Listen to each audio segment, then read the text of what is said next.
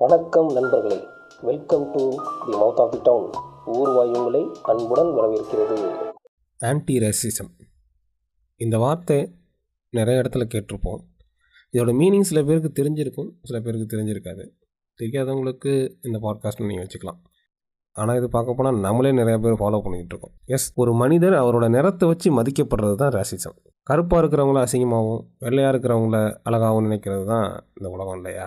இது எங்கே ஸ்டார்ட் ஆகுதுன்னு பார்த்தீங்கன்னா கருப்பாக பொண்ணோ பையனோ பிறந்துட்டா போதும். அங்கேயே ஸ்டார்ட் ஆகிடும் இந்த பிரச்சனை அவங்க வாழ்க்கை முழுக்க தொடர்ந்துக்கிட்டு தான் இருக்குது ரொம்ப வேதனைக்குள்ள விஷயம். இது நம்ம வெளியிலேருந்து எங்கேயும் கற்றுக்கிறது இல்லைங்க. நம்ம வீட்டிலேருந்து தான் கற்றுக்குறோம் மேக்ஸிமம் சின்ன வயசில் வெயிலில் விளையாட போனால் கருத்துருன்னு வீட்டிலே சொல்லி வளர்க்க ஆரம்பிச்சிட்டாங்க இல்லையா?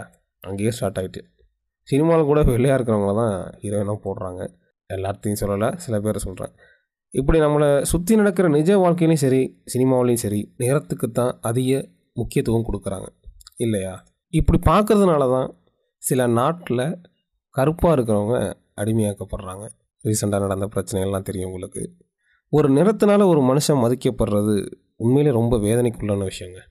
இனிமேலாவது நம் எண்ணங்கள் மாறணுங்க ஏன் அப்படி சொல்கிறேன்னா நம் கண்கள் தான் ஒரு மனுஷன் கருப்பாக வெள்ளையான்னு காட்டுது.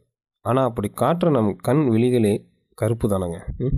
மீண்டும் சந்திப்போம் என்றும் அன்புடன் உங்கள் ஊர்வாய். டாட்டா!